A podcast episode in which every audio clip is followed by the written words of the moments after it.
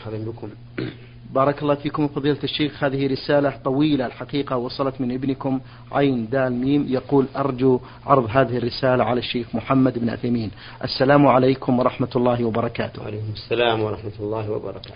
يقول لقد من الله علي فضيلة الشيخ بإكمال نصف ديني قبل حوالي خمسة أشهر وقد اشترط علي عند العقد أن أسكنها في شقة منفصلة عن أهلي بالرغم من وجود منزل والدي وهو كبير وبه حوالي أربعة عشر غرفة وليس في البيت سوى والدي ووالدتي وأخوين وخادمة.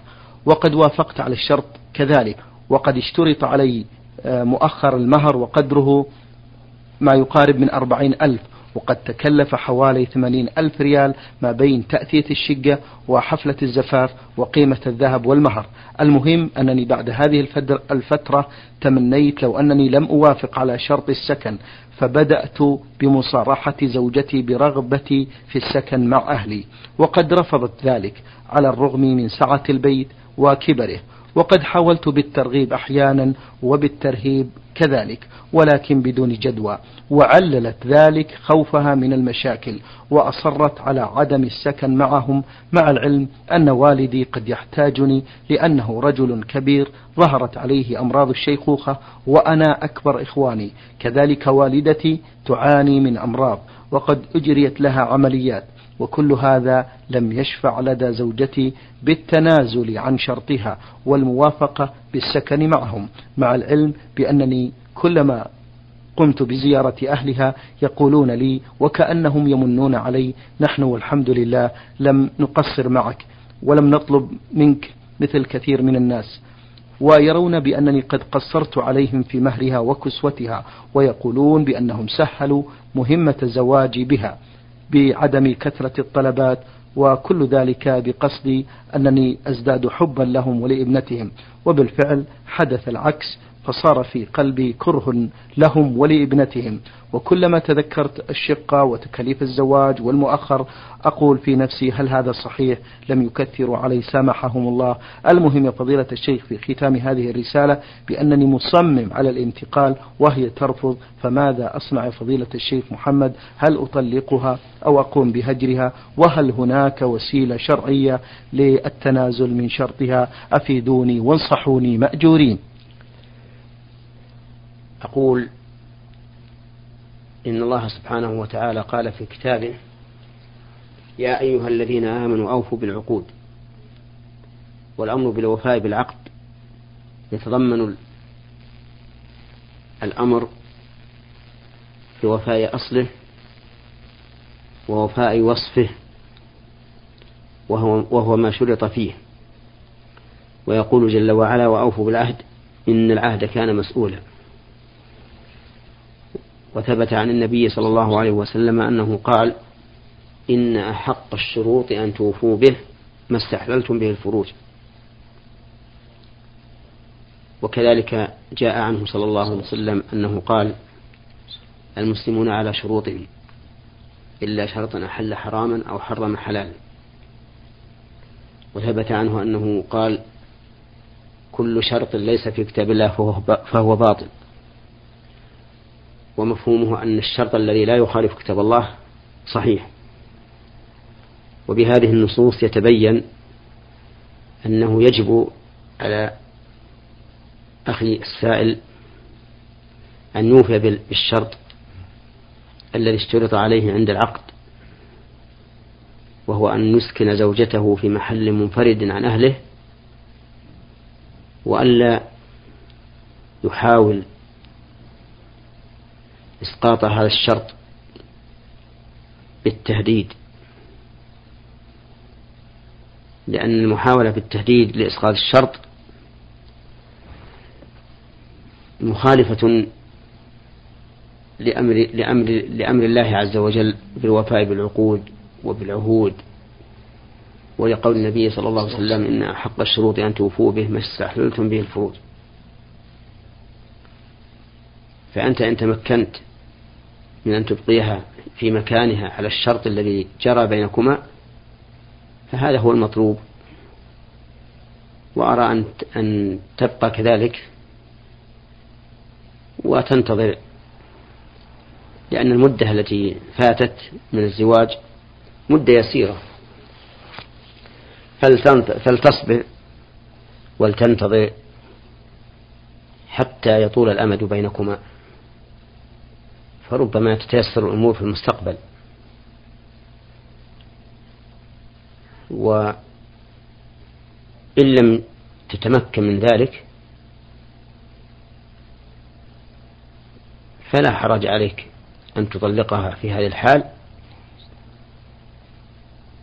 إذا كان لا يمكنك البقاء معها في في بيتها. ولكن لتعلم أن الطلاق ليس بالأمر السهل. لأن الطلاق كسر للمرأة كما قال النبي عليه الصلاة والسلام كسرها طلاقها. ولأن الإنسان قد يطلق المرأة وهو يؤمل أن يجد من هو خير منها ولا يجد. وربما يحصل له امرأة. تكون أكثر مشاكل من المرأة. أم من هذه المرأة. وأخيرا أكرر لأخ السائل أن يصبر وينتظر. وبإمكانه أن يفي بهذا الشرط ويبقى مع زوجته ويبر بوالديه. نعم طيب شيخ. لأنه لا تعارض بين هذا وهذا. فالوقت واسع يكون عند أهله ويكون عند عند زوجته. ونسأل الله لنا وله التيسير. أو فضيلة الشيخ يأخذ شقة قريبة من أهله يكون. أي نعم, نعم. أو يأخذ الشقة القريبة أيضا ربما تهون الأمر. أيوة. أي نعم. بارك الله فيكم فضيلة الشيخ. آه المستمع من للبرنامج يقول هنا في هذا السؤال فضيلة الشيخ نعرف أن التسمية شرط لإباحة الذبيحة فهل إذا لم يسمي الذابح وإنما سمى من حضر الذبح هل يجزي ذلك؟ التسمية على الذبيحة إنما يطالب بها الذابح نفسه. نعم. لا غيره. فإذا ذبح بدون تسمية فالذبيحة حرام.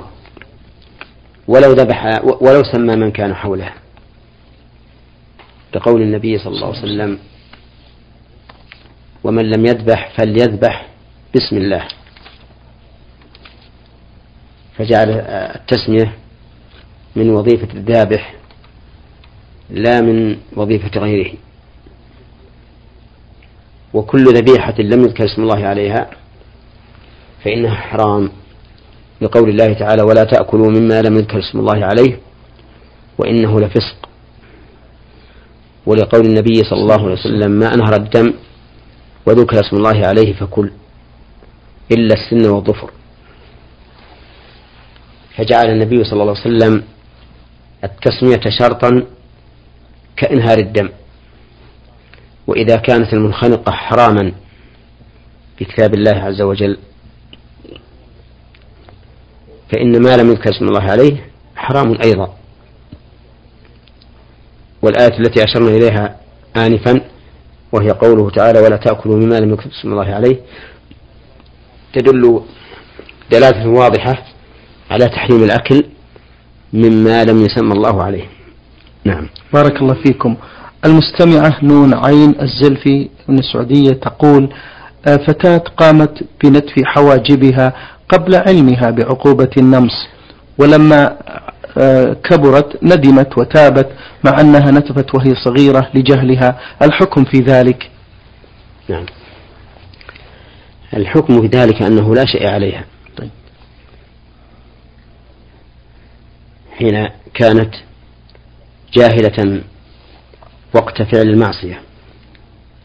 وهذه قاعدة عامة في جميع المعاصي. أن الإنسان إذا فعلها جاهلا أو ناسيا أو مكرها فإنه ليس عليه إثم ولا عقوبة.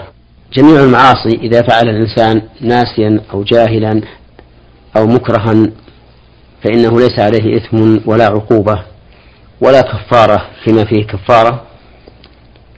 لقول الله تعالى ربنا لا تؤاخذنا إن نسينا أو أخطأنا فقال الله تعالى قد فعلت ولقوله تعالى وليس عليكم جناح فيما أخطأتم به ولكن ما تعمدت قلوبكم.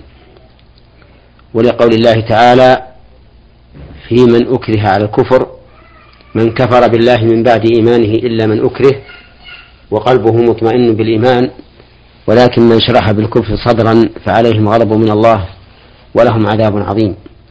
فإذا كان الكفر وهو أعظم المعاصي لا يؤاخذ به الإنسان في حال الإكراه فما دونه من باب أولى ولأنه ورد عن النبي صلى الله عليه وسلم أنه قال إن الله تجاوز عن أمتي الخطأ والنسيان وما استكره عليه.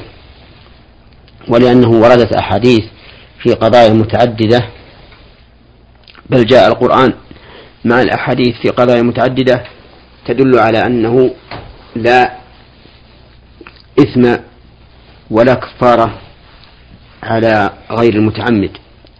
فمن ذلك قوله تعالى في جزاء الصيد ومن في جزاء, في جزاء الصيد إذا قتله المحرم قال ومن قتله منكم متعمدا فجزاء مثل ما قتل من النعم.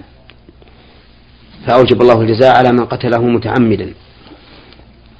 وفي الصيام قال النبي صلى الله عليه وسلم من نسي وهو صائم فأكل أو شرب فليتم صومه. فإنما أطعمه الله وسقاه. وفي صحيح البخاري عن أسماء بنت أبي بكر رضي الله عنهما قالت أفطرنا في يوم غيم على عهد النبي صلى الله عليه وسلم. ولم تذكر أنه أنهم أمروا بالقضاء.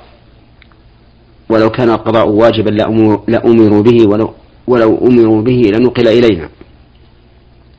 فالمهم أن نصوص الكتاب والسنة العامة والخاصة تدل على أن الإنسان إذا فعل المعصية جاهلا أو ناسا أو مكرها فلا شيء عليه. وهذه القاعدة التي دلت عليها الشريعة بالكتاب والسنة ينبغي الإنسان أن يتخذها أساسا في كل المعاصي التي يفعلها ولكن هذا لا يعني أن يفرط الإنسان في السؤال عن الحكم ويقول أنا لا أسأل لأجل أن أعمل كما يفعل بعض بعض العامة يقولون لا تسألوا عن أشياء إن تبدأ لكم تسوءكم هذا خطأ. بل يجب على الإنسان أن يتعلم وأن يعرف أحكام دينه التي يحتاج إليها. وكذلك أيضا ينبغي أن يكون ذاكرا لما يلزمه في طاعاته حتى لا يسهو ويغفل بقدر المستطاع. لقوله تعالى فاتقوا الله ما استطعتم. نعم. بارك الله فيكم. المستمعة نون عين من الزلفي تقول فضيلة الشيخ وأنا أعاني من كثرة الوساوس وبالخصوص في الصلاة والوضوء فعندما أتوضأ أشك في وضوئي فأعيده كذلك أحيانا في الصلاة أشك بعدم قراءتي للفاتحة أو غير ذلك فما الحل؟ أرشدوني مأجورين. الحل أن يتعوذ الإنسان بالله من الشيطان الرجيم إذا حصلت له هذه الشكوك وأن لا يلتفت إليها وأن يعرض عنها إعراضا تاما. وقد أرشد إلى مثل هذا رسول الله صلى الله عليه وسلم حين شكي إليه الرجل حين شكي إليه الرجل يخيل إليه أنه يجد شيء في الصلاة فقال لا ينصرف حتى يسمع صوتا أو يجد ريحا. فإذا توضأت وشككت هل أنت أتممت الوضوء أم لم تتميه فالأصل الإتمام لا تلتفتي. وإذا شككت هل نويت أم لم تنوي فالأصل النية. وإذا شككت هل سميت أم لم تسمي فالأصل التسمية. طيب. وأقول هذا في من ابتلى بالوسواس لأن الذي يبتلى بالوسواس لا تكون شكوكه إلا وهما. ليس لها أساس. وعلى هذا فلا تلتفتي إلى مثل هذه الشكوك أبدا. لا في الصلاة ولا في الوضوء. وأنا أظن كما هو الواقع كثيرا أنك إذا ضغطت على نفسك ولم تلتفتي إلى هذا الوسواس فستجدين مشقة وضيقا. وألما نفسيا ولكن هذا يزول قريبا. فاصبري عليه وفي مدة يسيرة يزول. نعم. بارك الله فيكم.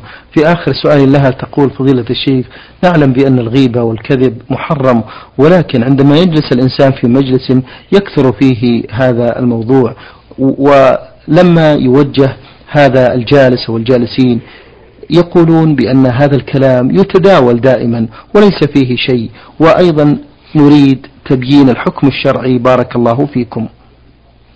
نعم. أولا الحكم الشرعي في الغيبة والكذب. في الغيبة الغيبة محرمة بل هي من كبائر الذنوب كما نص على ذلك الإمام أحمد رحمه الله. وقد بينها النبي عليه الصلاة والسلام في قوله الغيبة ذكرك أخاك بما يكره سواء كان ذلك في عيب خلقي أو خلقي أو ديني. فكلما ذكرت أخاك بما يكره فإنك قد اغتبته حتى وإن كان فيه ما تقول. ولهذا قال الصحابة أرأيت يا رسول الله إن كان فيه ما أقول؟ قال إن كان فيه ما تقول فقد اغتبته وإن لم يكن فيه ما تقول فقد بهته. وقد حذر الله منها في قوله ولا يغتب بعضكم بعضا أيحب أحدكم أن يأكل لحم أخيه ميتا فكرهتموه. فتأمل هذا المثل حيث جعل الله المغتاب الذي يغتاب إخوانه بمنزلة الرجل الذي يأكل لحم أخيه ميتا. ومعلوم أنه لا يمكن لأحد أن يأكل لحم أخيه ميتا ولهذا قال فكرهتموه. وإنما شبه الله الغيبة بهذا لأن المغتاب الذي اغتيب غائب لا يستطيع أن يدافع عن نفسه فهو بمنزلة الميت الذي يؤكل لحمه لا يستطيع أن يدافع عن نفسه وأن يمنع الناس من أكل لحمه. وإذا وقعت الغيبة من شخص لآخر فإن الواجب على الذي اغتاب أخاه أن يستحله ويطلب منه أن يحله في الدنيا قبل أن يؤخذ ذلك من أعماله الصالحة يوم القيامة. هذا إذا كان قد علم بأنه اغتابه أما إذا لم يعلم فإن بعض أهل العلم يقولون لا ينبغي أن يعلمه بأنه اغتابه لأنه ربما يصر على أن لا يسمح عنه. ويكفي أن يستغفر له وأن يثني عليه في الأماكن والجماعات التي كان يغتابه فيها والحسنات يذهبن السيئات. أما بالنسبة للكذب فإن الكذب ليس من خلق المؤمن بل هو من آيات المنافقين وعلاماتهم. كما قال الله تبارك وتعالى إذا جاءك المنافقون قالوا نشهد إنك لرسول الله والله يعلم إنك لرسوله والله يشهد إن المنافقين لكاذبون. فالكذب من سمات المنافقين وعلاماتهم. وفي الحديث عن النبي صلى الله عليه وسلم أنه قال آية المنافق ثلاث إذا حدث كذب وإذا وعد أخلف وإذا اؤتمن خان. فلا يجوز لأحد أن يكذب على أحد. سواء كان ذلك في أمور الدين أو في أمور الدنيا وهو في أمور الدين أشد كما يفعله بعض الناس ينسب إلى العلماء أقوالا ما قالوها وفتاوي ما, ما أفتوا بها كذبا وزورا لكنه يريد أن يبرر قوله ليسنده بما ينسب إلى العالم من قول أو فتوى. وهذا ضرره عظيم وخطره جسيم. فإذا تبين حكم الغيبة والكذب فإننا نقول لا يجوز لأحد أن يبقى في مجلس فيه الغيبة أو فيه الكذب بل يجب عليه أن يناصح أهل المجلس فإن امتثلوا وقبلوا النصيحة فهذا خير للجميع وإن لم يفعلوا فالواجب عليه أن يقوم وأن لا يجلس معهم لأن الجالس مع أهل المعصية بمنزلتهم كما قال الله تعالى وقد نزل عليكم في الكتاب أن إذا سمعتم آيات الله يكفر بها ويستهزأ بها فلا تقعدوا معهم حتى يخوضوا في حديث غيره. إنكم إذا مثلهم. يقول بعض الناس مفتيا نفسه إنه يجلس مع مع أهل المعصية وهو كاره لذلك فهو منكر بقلبه. فنقول له لو كان كارها لذلك لقام. ولم يجلس لأن من المعلوم أن من كره شيئا لم يطق أن يبقى عليه. ولكن هذا من باب التمني وهو من العجز. فإن العاجز من أتبع نفسه هواها وتمنى على الله الأماني. بارك الله فيكم. هذا المستمع من اليمن يقول في هذا السؤال فضيلة الشيخ في سورة البروج إن الذين فتنوا المؤمنين والمؤمنات ثم لم يتوبوا فلهم عذاب جهنم ولهم عذاب الحريق. السؤال فضيلة الشيخ كيف يكون الافتتان بين المؤمنين والمؤمنات؟ نرجو إفادة. قوله تعالى إن الذين فتنوا المؤمنين والمؤمنات ثم لم يتوبوا فلهم عذاب جهنم ولهم عذاب الحريق. معناها أن الذين صدوا المؤمنين والمؤمنات عن دينهم. نعم. إما بإرادة الشبه وإما بالقوة ثم لم يتوبوا من ذلك فلهم عذاب جهنم ولهم عذاب الحريق. ومن الفتنة أي فتنة المؤمنين في دينهم أن يهون عليهم المعصية. فيقول هذا أمر حي هذا جرى عليه الناس هذا يفعله الناس افعل هذا واستغفر الله وما أشبه ذلك. من الأمور التي تهون المعصية على المؤمنين فيكون بذلك فاتنا لهم عن دينهم. فكل عمل قولي أو فعلي يقتضي صد الناس عن دينهم وتهوين الدين عليهم فإنه من الفتنة. فيكون داخلا في هذه الآية ولكن لا شك أن الفتنة التي تؤدي إلى الكفر أعظم من الفتنة التي تؤدي إلى فعل كبيرة من الكبائر. وأن الفتنة التي تؤدي إلى فعل كبيرة من الكبائر أعظم من الفتنة التي تؤدي إلى فعل صغيرة من الصغائر. وكل شيء له درجته ومنزلته. المستمع يقول يا فضيلة الشيخ إذا كان عند الإنسان كلب للحراسة فما, فما الحكم في ذلك؟ اقتناء الكلاب محرم. نعم. لأن النبي صلى الله عليه وسلم قال من اقتنى كلبا إلا كلب صيد أو حرث أو ماشية انتقص من أجله كل يوم قيراط وهذا يدل على تحريم اقتناء الكلاب لغير هذه الحاجات المذكورة في الحديث. وذلك لأن العقوبة المرتبة على الفعل إما أن تكون فوات محبوب أو حصول مكروه. وهذه العقوبة التي ذكرها النبي عليه الصلاة والسلام فوات محبوب. لأن النقص من الأجر يقتضي فوات محبوب إلى الشخص. ولكن النبي عليه الصلاة والسلام استثنى هذه الثلاثة الصيد والحرث والماشية. وذلك لأن الإنسان محتاج إلى كلب الصيد يصطاد عليه. محتاج إلى كلب الماشية يحميها من الذئاب والكلاب. محتاج إلى كلب الحرث يحمي الحرث من البهائم التي ترتع فيه. وما شابه هذه من الحاجات فإنه مثلها لأن الشريعة لا تفرق بين المتماثلين.